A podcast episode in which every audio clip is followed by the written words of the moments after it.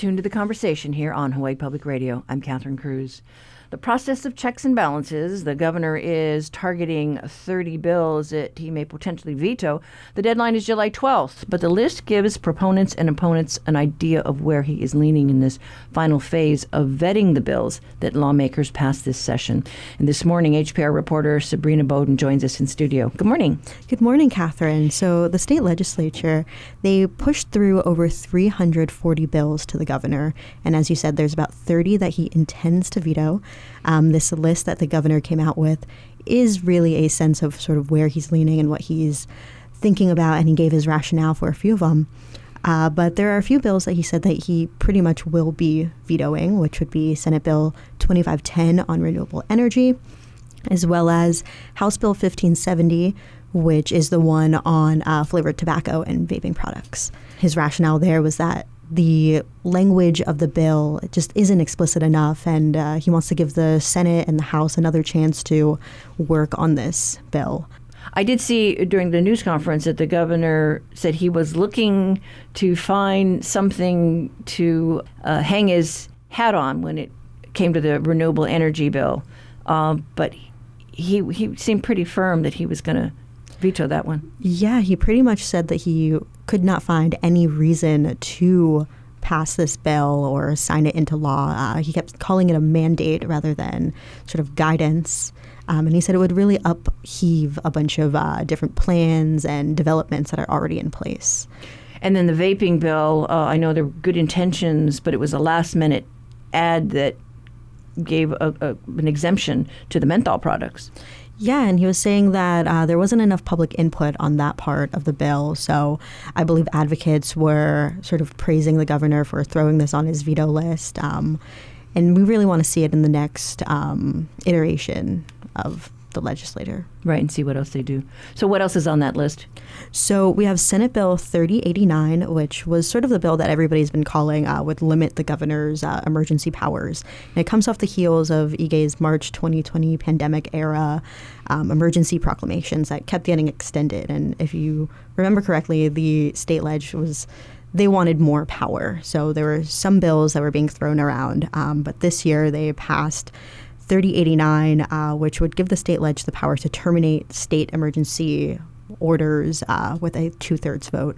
But it also requires uh, mayors and counties to get governor approval for their own state or their own county emergencies. Um, and that's sort of what Ige had pointed to as the reasons why he wants to uh, or he intends to veto this uh, Senate Bill 3089, which would be pandemic response, state and federal partnerships, and disaster funding. Importantly, the counties lead our emergency management activities, and they are supported by state and federal government. This bill would delay county emergency response. Mayors cannot wait to get approval before issuing emergency proclamations for their counties. This bill also jeopardizes counties' ability to get disaster relief funds as seen with the pandemic, having the flexibility to issue emergency proclamations to maintain the safety of our community was pivotal for the state of Hawaii.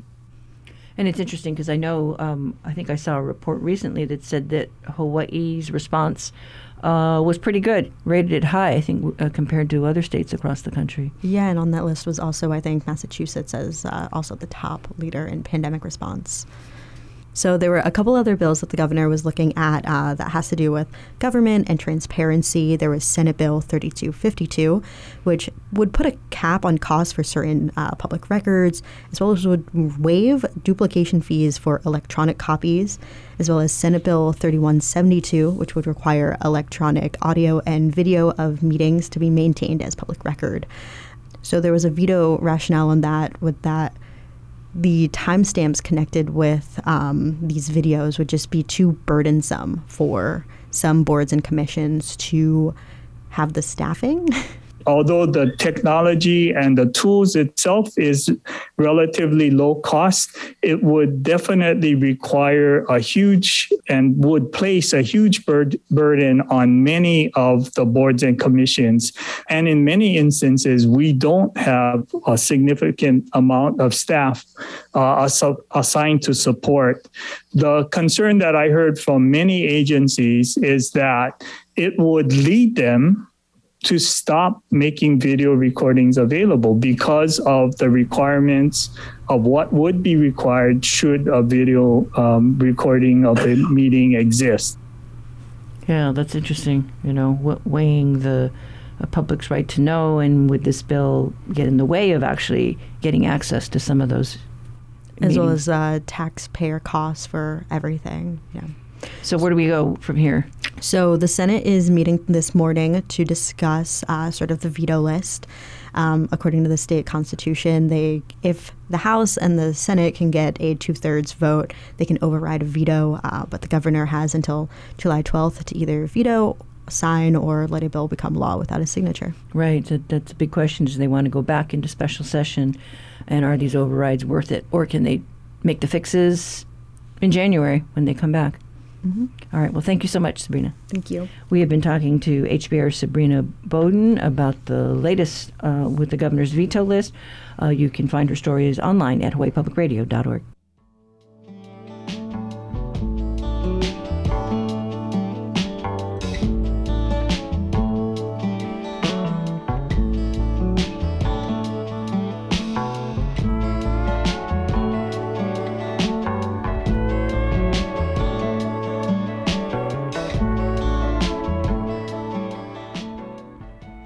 This is The Conversation on statewide member supported Hawaii Public Radio. Coming up, your backyard quiz.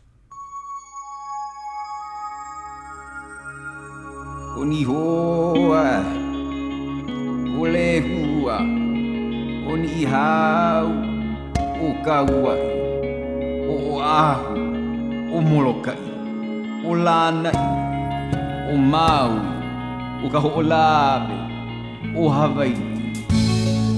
We have an interview with the ghost guy, Lopaka Kapanui, coming up on the show. So today, we're testing your knowledge of local creepy folk tales, and we have plenty of them. There's the night marchers, ghosts of old Hawaiian warriors who travel along paths uh, around places where battles took place or near Heiau. If you're on the Big Island, you're taught at a young age to pick up any elderly Hawaiian lady walking on the side of the road, and that's because she may be the fire goddess Pele in one of her many forms and to ignore her would invite her anger on you. Perhaps one of the uh, most well known of these folk tales in the state is the one that says you're forbidden from taking a specific item over the Pali Highway here on Oahu. Those who have disregarded this advice have had their cars stall out, unable to start again until the item was thrown out. For today's backyard quiz, we want you to tell us what this item is. Call 808 941 3689 or 877 941 3689 if you know the answer. Uh, first one to get it right gets a reusable tote bag that tells you uh, you got it right.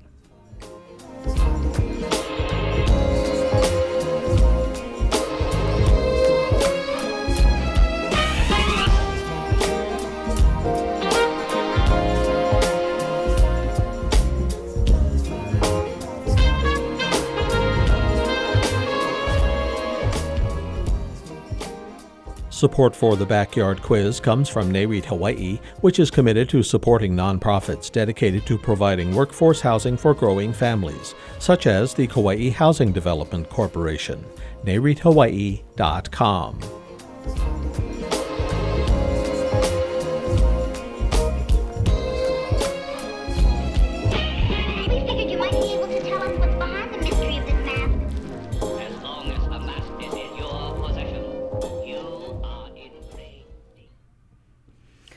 President Joe Biden is pushing a three month uh, federal gas tax holiday as we see gas prices rise. But here in Hawaii, there is little talk from the Ige administration about providing a state tax, a gas tax holiday. This morning, we talked to State Tax Director Isaac Choy. He tells HPR he doesn't think it will have much of an effect at the pump, but overall will impact road repairs and other special funds. The state fuel tax is approximately 16 cents per gallon, depending on the type of fuel. It's kind of important to know that you know per month we use about uh, just gas alone we lose we use about 34 million gallons of gas. So we collect about five and a half uh, million dollars in gas taxes. And then, of course, there's taxes on every other type of fuel, too. So the total amount of uh, fuel taxes collected for all taxes that's diesel, uh, liquefied petroleum, small boats, uh, aviation fuel it's about approximately $9 million per month. And that's how much we collect, which kind of breaks down to about, um, oh, 300 thousand dollars per day, two million dollars per week. So that would be a direct impact on on the uh, residents of the state of Hawaii on statewide state fuel taxes. Now you know there's county taxes too. Right, and it's different for each county. Yeah, and it's different for each county, and they collect approximately seven and a half million dollars per month.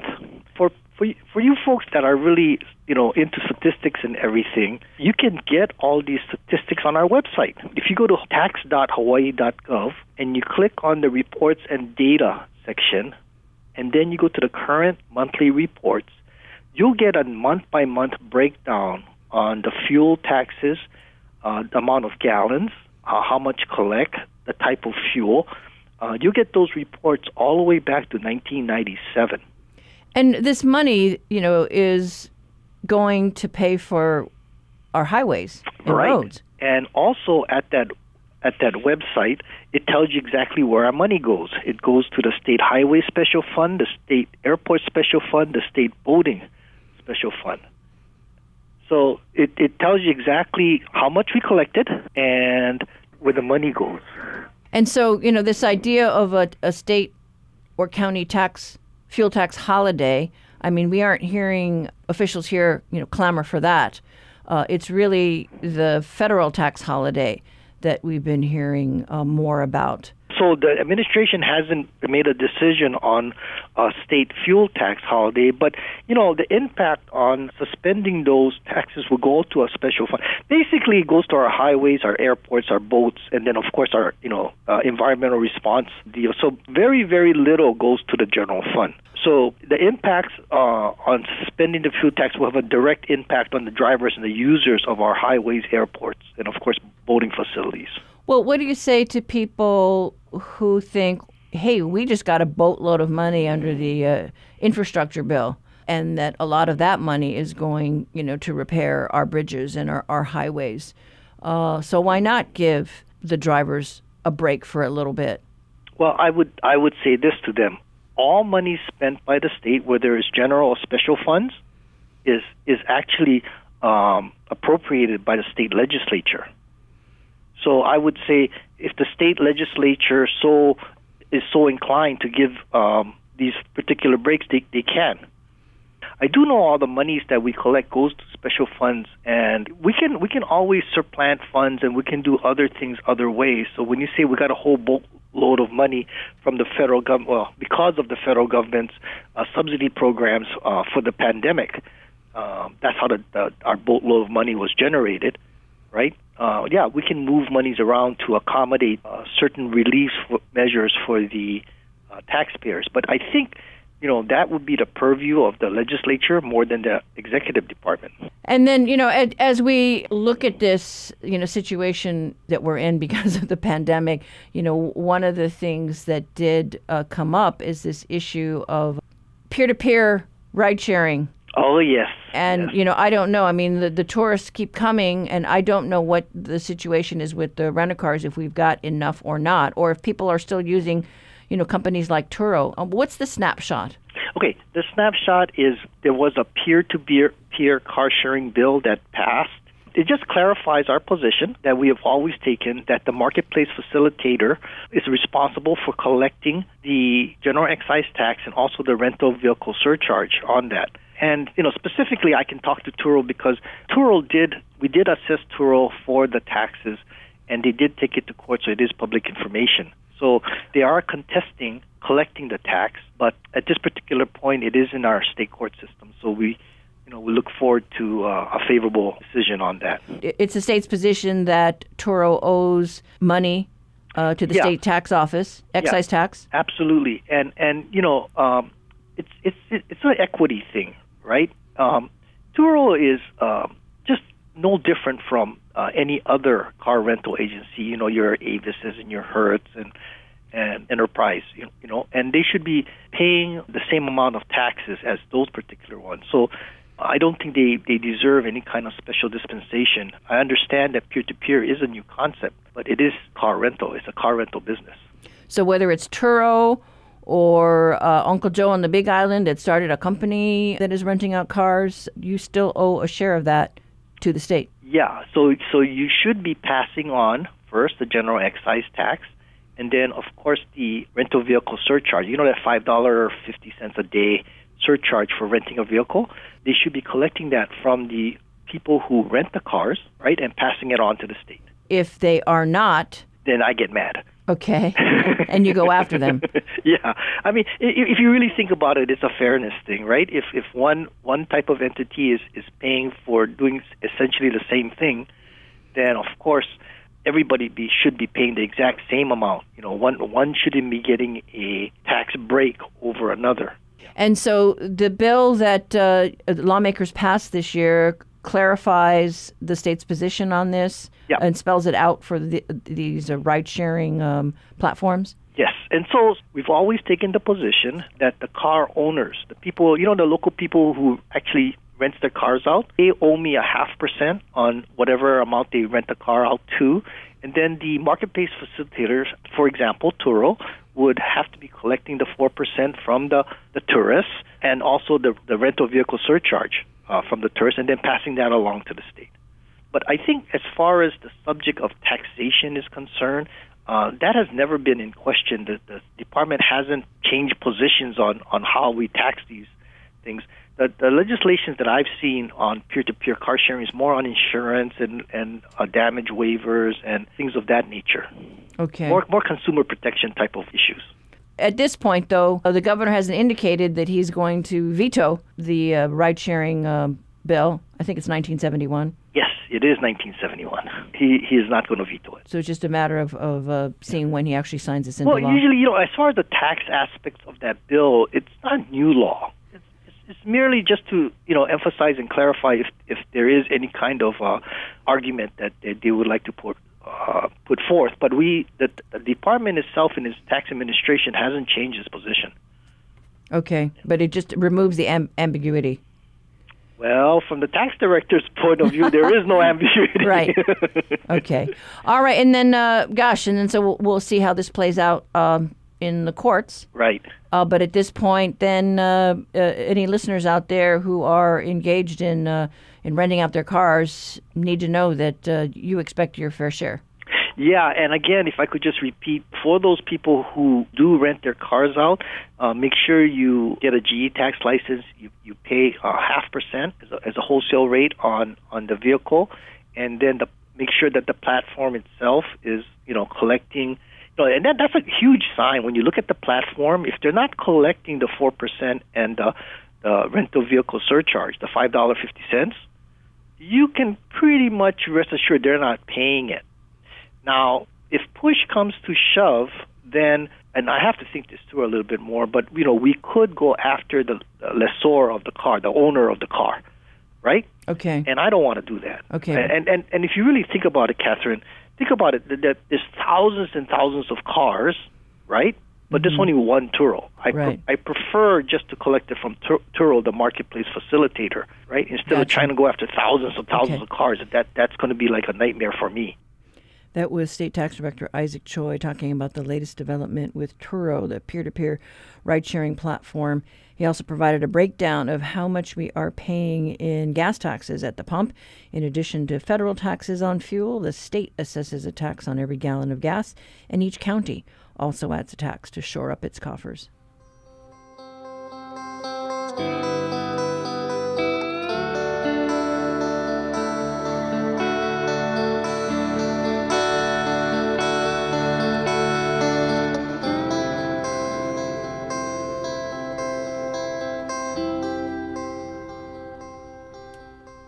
Honolulu Civil Beat's reality check continues a deep dive into the landscape of the dialysis industry here in the islands. Reporter Anita Hofschneider joins us today. Good morning. Good morning. Thank you for having me. Yeah, you know, the last time we talked, you had a story about the uh, home dialysis machines that were becoming available. But today you look at uh, some of the rules around dialysis centers. Yes, I um, attended a virtual uh, hearing a couple weeks ago, and it was really interesting where one dialysis company was arguing for the opportunity to open up a, a new uh, dialysis center on Maui, and the other one that's already operating on Maui was uh, opposing that proposal and saying, you know, it doesn't meet the um, state's requirement that, um, you know, that they receive a certificate of need. And so um, that's what I was looking at in today's story is the certificate of need regulations, which many states have and um, but to varying degrees. And so, looking at how the, the way that Hawaii's regulatory environment affects what sort of dialysis is available for patients. And so, uh, the companies that we've got operating here in the state, uh, Fresenius is one of them. Yes. So, um, in that hearing, uh, Fresenius was the company that you know is already operating on Maui. They've been in, in Hawaii for a long time. They run the Liberty Dialysis clinics that you might see if you're driving around, and they're one of the biggest dialysis companies in the nation. I mean, we're talking about a multi-billion dollar industry, um, and so. Um, you know, when you look at U.S. Renal Care, they're also a, a company trying to uh, enter into the market. Um, you, you, can see how this is, you know, a, a for-profit industry. Um, but the way that the state's regulations are set up is you have to be able to prove that there's a need for this. Uh, so yeah, so this hearing was looking at uh, whether there was this need for th- uh, another player in the market there on Maui. Yes, and so it was it was really interesting because on one hand, Fresenius was arguing that the growth is in the in-home dialysis, um, you know, market, and so they're saying yes, there's going to be more need for dialysis, but that's going to go to patients who are going to have their own machines at home. And so there isn't really a need for a new center. You know, they're concerned that a new center could pull profits away from their existing center. And they say that that Maui center's profits actually subsidize rural dialysis uh, clinics. Um, on the other hand, um, you know, the uh, U.S. Renal Care, which is the company that's trying to establish a dialysis clinic there, is saying, hey, you know, we talk to patients and to nurses, and everybody's saying that this is really necessary and important and will help people who are facing long commutes. Um, so, you know, one thing that's really interesting about Hawaii's Certificate of Need program is that in other states there are, um, you know, different rules about who can oppose uh, these types of applications. So in some states, you're not allowed to have competitors oppose them, or there are exceptions for rural areas that say that these um, requirements aren't needed for rural areas, or they just make it a little bit easier by waiving the application fee if you want to build a, a new facility in a rural area. Um, so there's a lot of options for Hawaii if, if people are taking a look at these regulations. You know, it doesn't mean you don't have to just have them or not have them, but there's a, a world of variety across the different states that have them. And uh, U.S. Uh, Renal tried to break into the market on Maui as well, right? And it had ran into some roadblocks. Yes. Um, you know, the U.S. Renal Care actually they have previously tried to apply to um, have a Wailuku dialysis center. So this application is a uh, new version of that. It would be in Kahului, mm-hmm. um, and they they did that in Hilo where they um, applied for Hilo um, for Hilo dialysis center, and they got turned down because it was uh, the state determined that they agreed with Fresenius's argument that there wasn't enough uh, healthcare staff in Hilo to really justify mm-hmm. a new facility. So U.S. Renal Care had to go back and reapply um, with Hilo, and so um, they ended up getting that approved. But that means that the actual facility is going to be um, set up a couple years later than the uh, previous facility. Okay. Um, so. Mm-hmm. And then we'll we'll find out about the uh, the Maui one uh, next month. Yes, in a couple of weeks. It's a, right. a 30 days for the decision. All right. Okay. Well, thanks so much, Anita. Thanks for having me. That was reporter Anita Hofschneider with today's reality check. You can read her story online at civilbeat.org.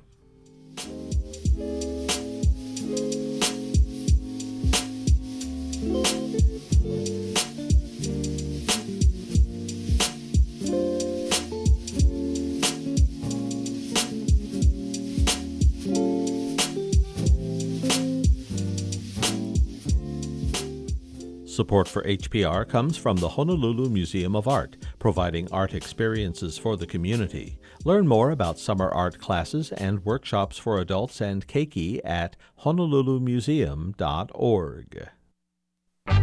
I'm Stephen Dubner. On the next Freakonomics Radio, during the pandemic shutdown, we heard that domestic violence was on the rise. Was it? What we find is that the crimes are actually lower during shutdowns. And is there a downside to overhyping a real danger?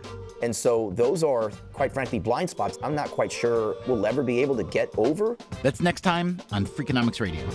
Beginning this evening at 7, following Counterspin. Support for HPR comes from Hawaii Performing Arts Festival. Opera on the Rocks features classics from musical theater and opera July 1st at Hilo's Palace Theater and July 3rd at Mauna Lani Resort. Tickets at hawaiiperformingartsfestival.org.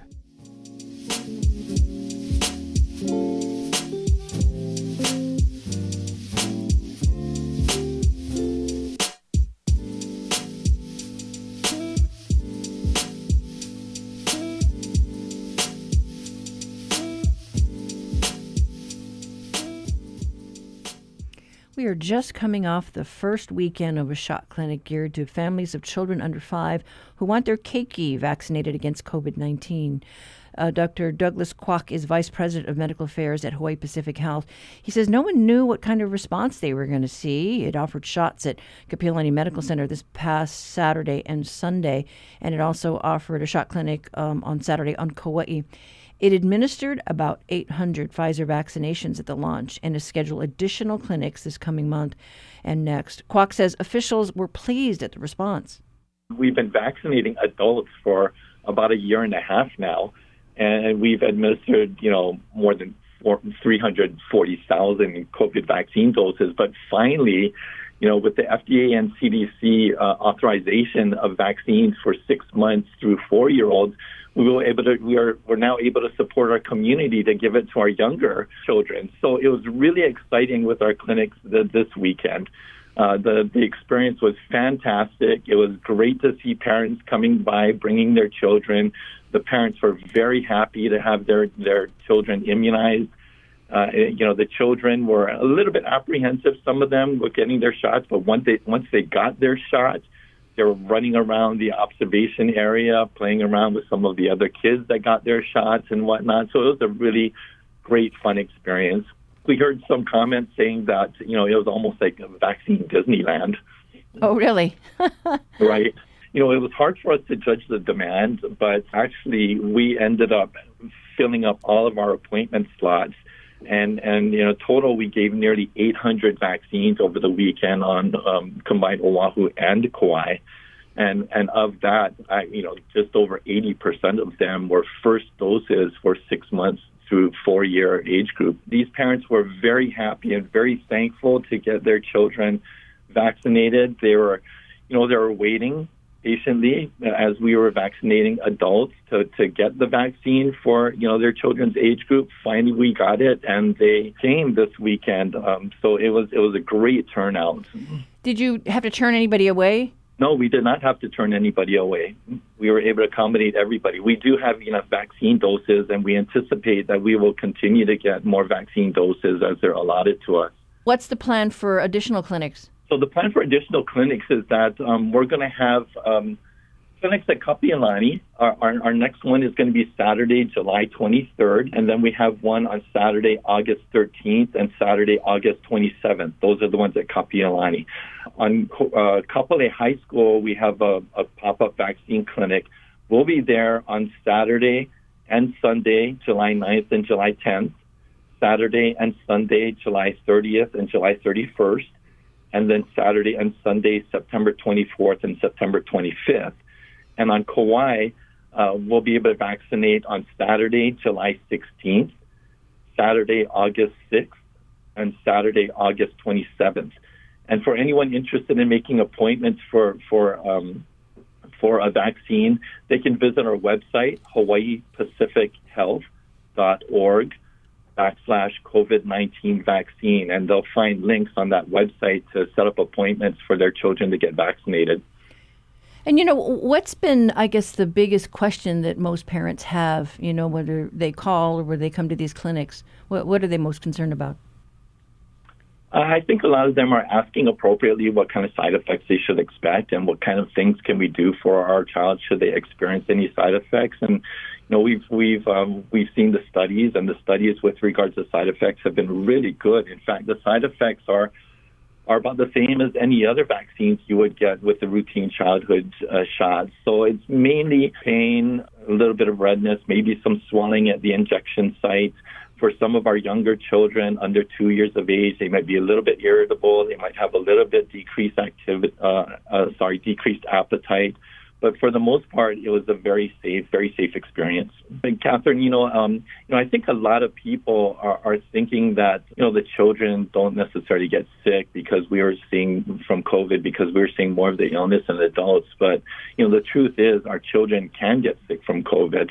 Uh, and we do see children getting hospitalized for COVID. And we do know that there is something known as multi inflammatory syndrome in children. That's a post COVID illness. And, and so it's still very important for us to protect our children from COVID. Also, we know that that our children are interacting a lot with our kupuna because a lot of our kupuna here in Hawaii are caring for our children, and we want to be able to make sure that our children are protected so that they don't pose a potential to spread infection to our elderly population as well. You know, I don't, I don't know what you can say about, you know, hospitalizations uh, at Hawaii Pacific Health. And I, I recall Dr. Um, Mellish talking about that inflammatory disease, you know, but can you say anything about the number of cases that HPH has, uh, has seen in, in the facilities there? Well, I can tell you that at HPH, we we're doing okay we, we, with COVID. We are not by any means being overrun with our healthcare resources. We're able to manage the patients that need to get hospitalized for COVID.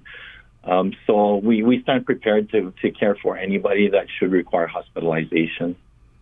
And then the decision to just offer the Pfizer and not the Moderna.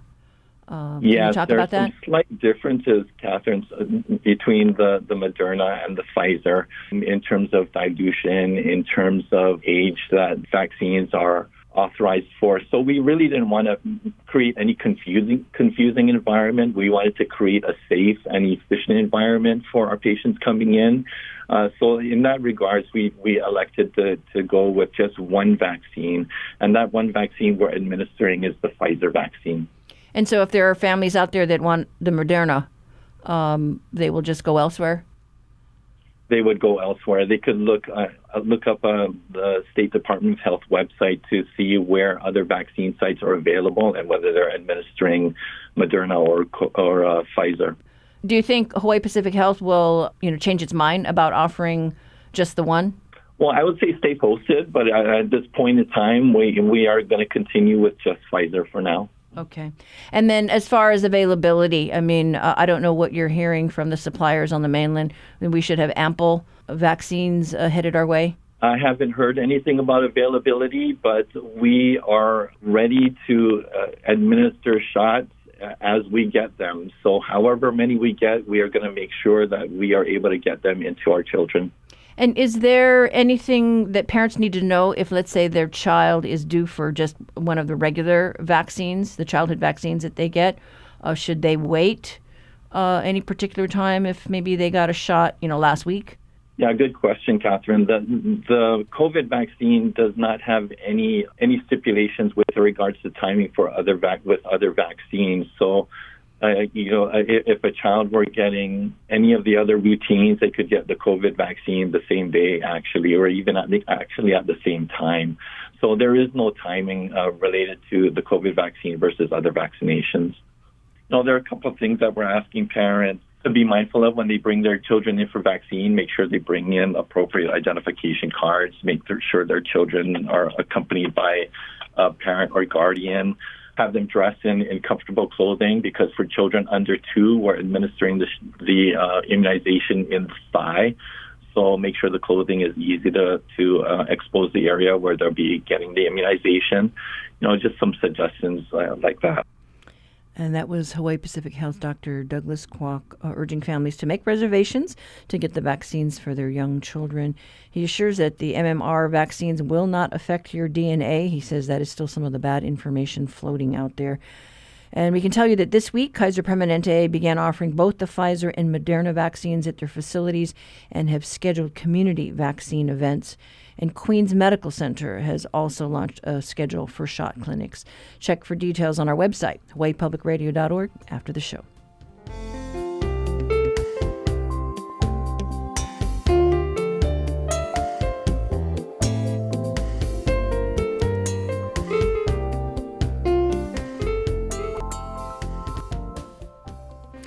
For today's backyard quiz, we were testing your knowledge of local folklore. If you've lived here long enough, you've probably been, been told that you shouldn't carry pork, the answer to today's quiz, over the Pali Highway here on Oahu. Those who do risk their car stalling out until the meat is discarded. Some say that's because of an old feud between the goddess of fire, Pele, and the pigman demigod, Kamapua'a. As the legend goes, the two lovers had a disagreement, after which Pele chased Kamapua'a across Oahu with her lava flow. After uh, he got to the windward side of the island, he used a chant to raise up trees to hold back the lava and then call the rain to cool off the fire. With the two in an impasse, they came to an agreement. He will stay on his side of the island, the wet, lush, and green windward side, and she will stay on her side of the island, the dry, arid, and hot leeward side. And none are to pass into each other's territory, which is why to this day some locals with pork in their vehicles choose to take the Likelike or the H3. Uh, congrats to uh, George from downtown Honolulu. You got it right. That's today's quiz. If you have an idea for one, send it to talkback at hawaiipublicradio.org.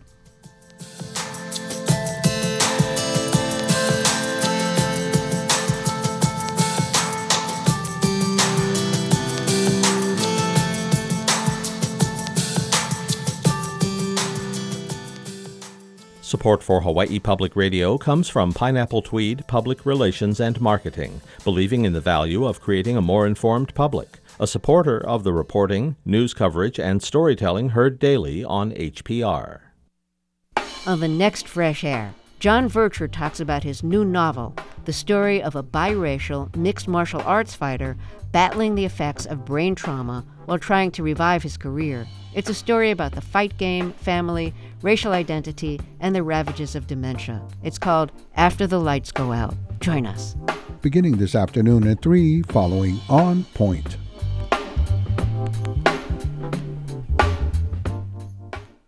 Support for HPR comes from the Honolulu Board of Water Supply, working to protect Oahu's water resources, offering tips to conserve water such as taking shorter showers and fixing leaks. Updates on Red Hill at protectoahuwater.org.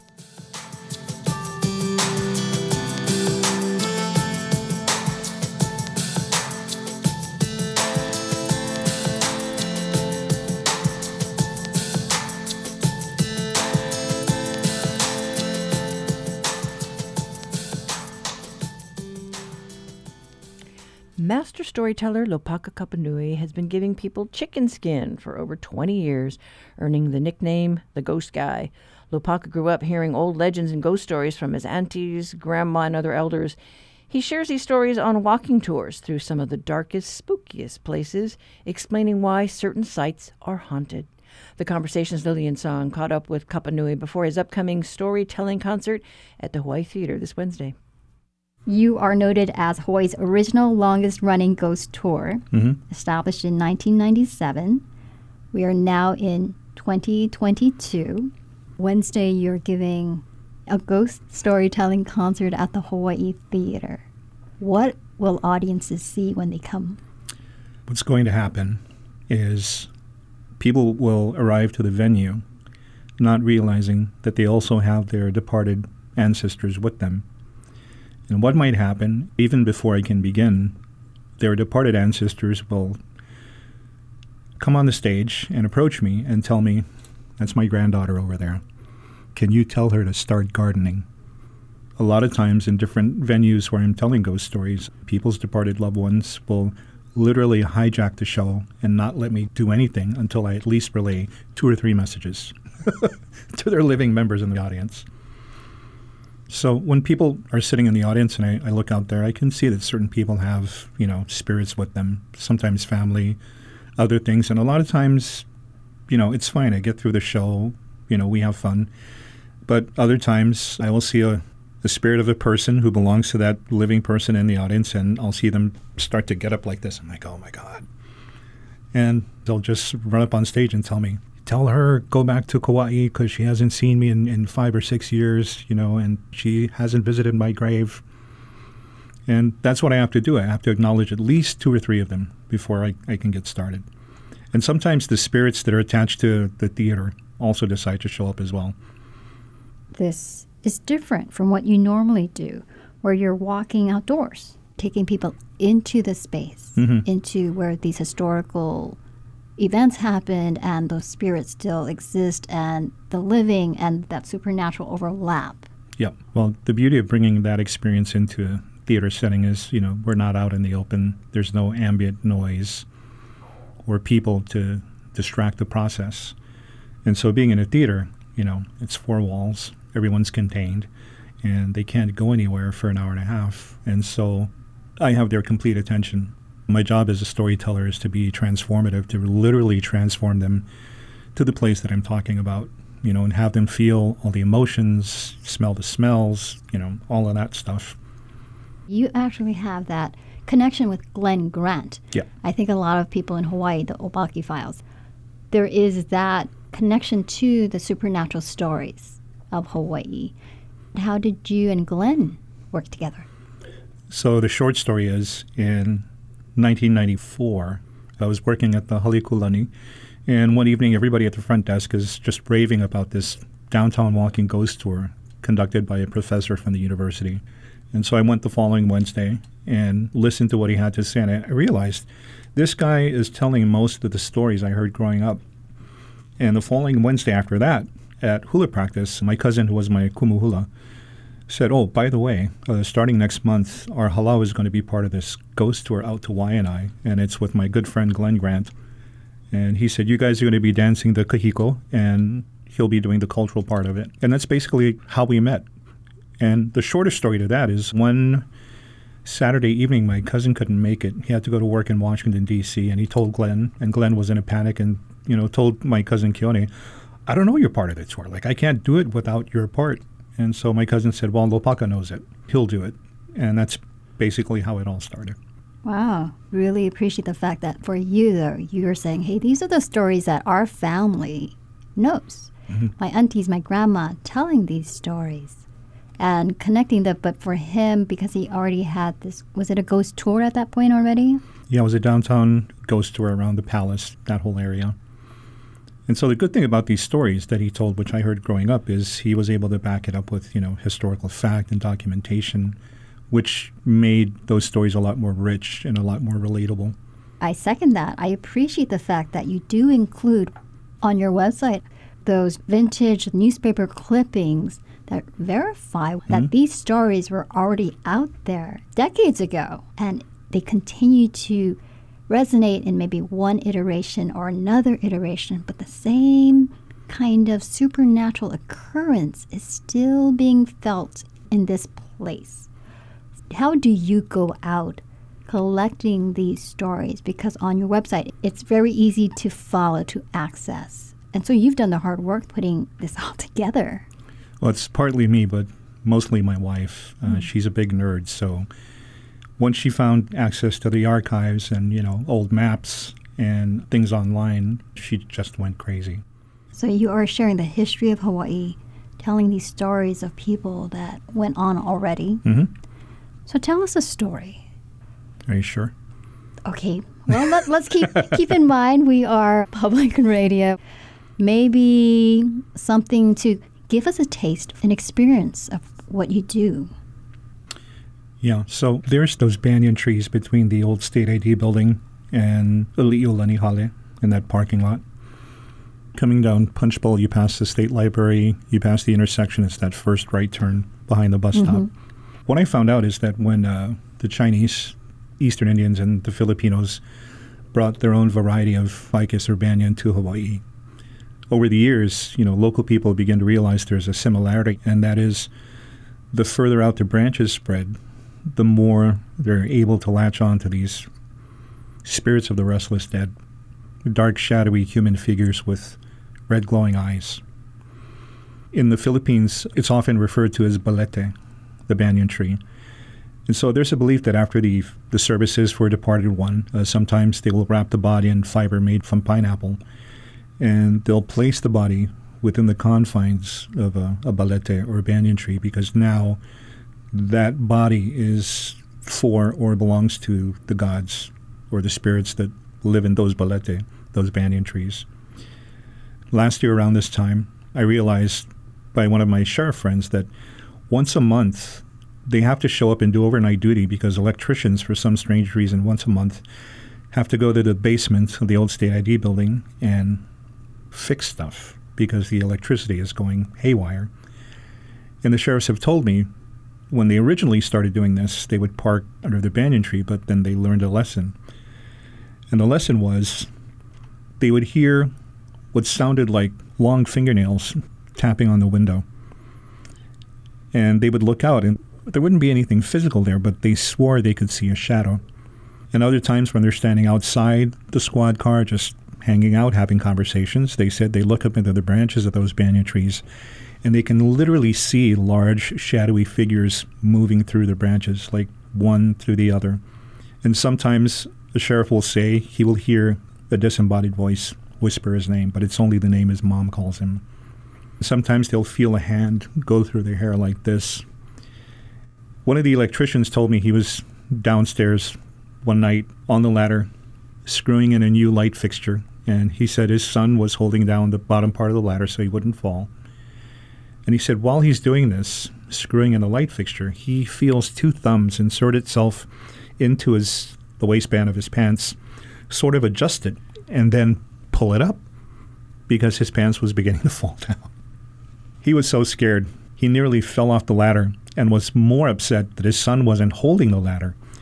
And so he's screaming for his son, and he realizes afterwards that the son never actually came down with him. He left the truck with all the stuff and assumed that his son had followed him, but his son had been sleeping in the truck the whole time. During that period, who was holding down the ladder? He said, I saw someone there holding it down, but who was it actually? Mm. The history of that building is that there's a cornerstone of that building that was laid by Governor Wallace Rider Farrington. He was a Freemason, and so that's actually a Masonic cornerstone. What we find out later is that after the bombing of Pearl Harbor, you know, there were so many bodies, they ran out of room for them to store on base. So the basement of that old CID building was the temporary morgue during that time. So there's there's that. There is that spiritual history of the deceased. It was a repository. Yeah, yeah.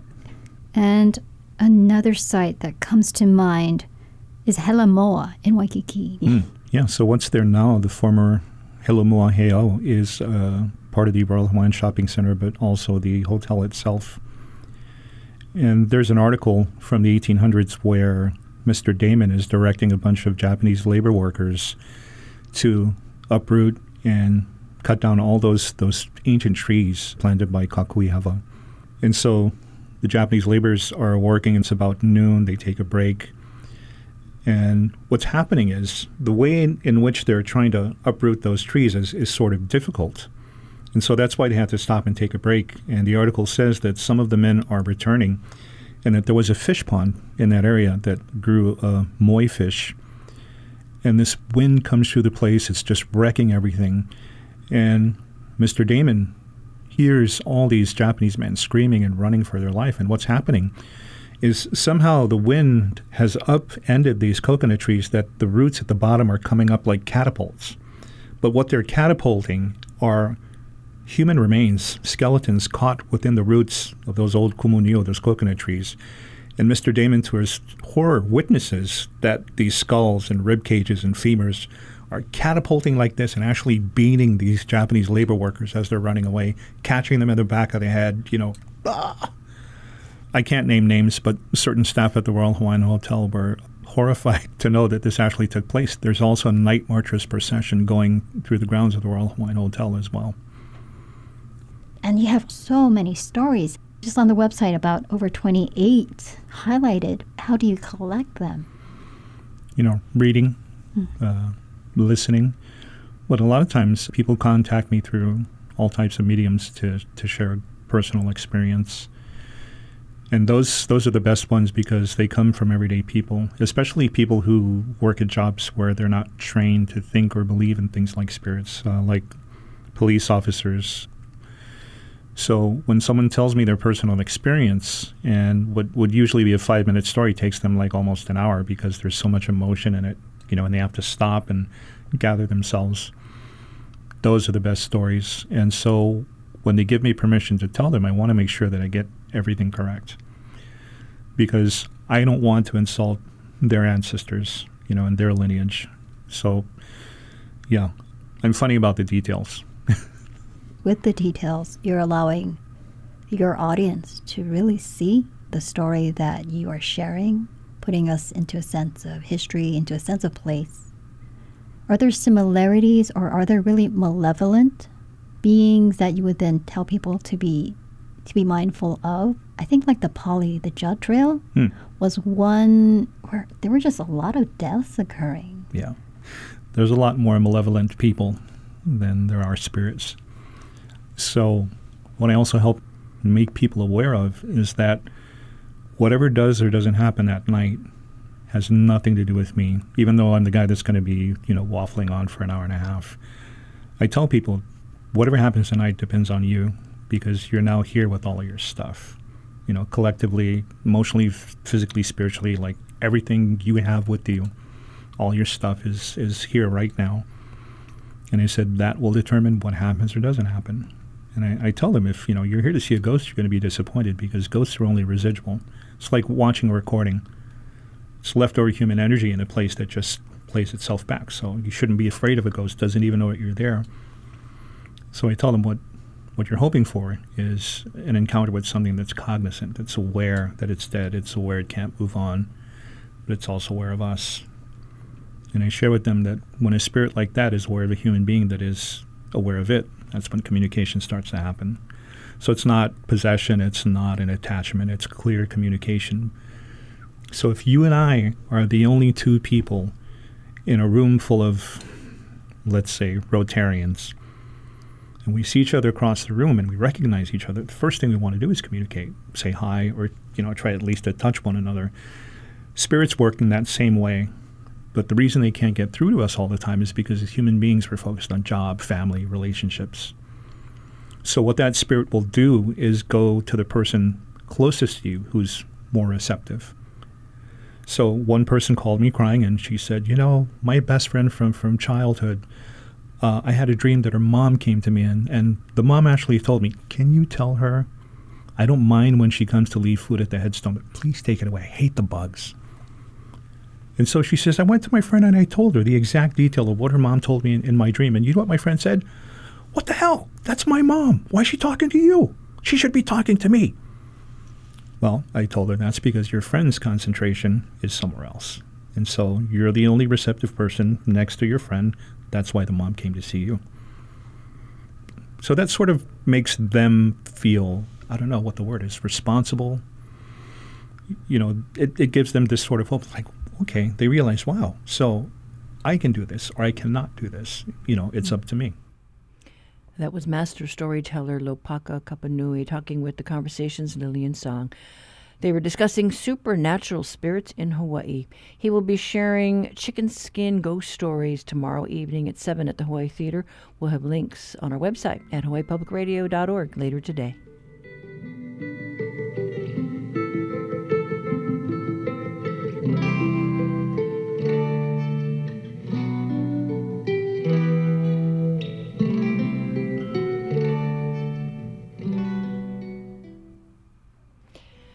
Well, that wraps it up for us today. Tomorrow, we plan to learn about something called grid resiliency.